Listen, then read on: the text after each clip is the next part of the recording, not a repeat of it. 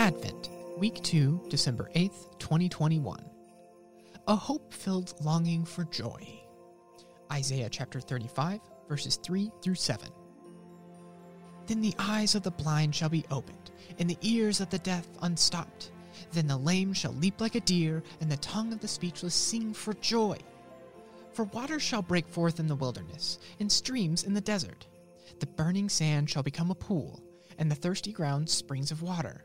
The haunt of jackals shall become a swamp, and the grass shall become reeds and rushes. Isaiah chapter 35, verses 5 through 7. Alienation is one of the conditions of living in exile. In Isaiah's writings, we encounter people living under chaotic, disorienting experiences of oppression where there is a scarcity of hope. For many living in the middle of an ongoing pandemic and the heightened racial and political tensions of the last five years, there is a profound sense of estrangement. One consequence of isolation and ongoing tensions is the struggle to maintain a sense of hope.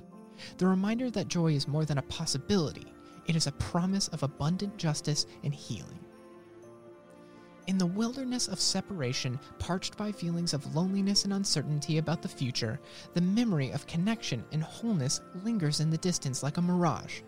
The longing for refreshing springs of renewed health and relief from the suffering of creation and her peoples.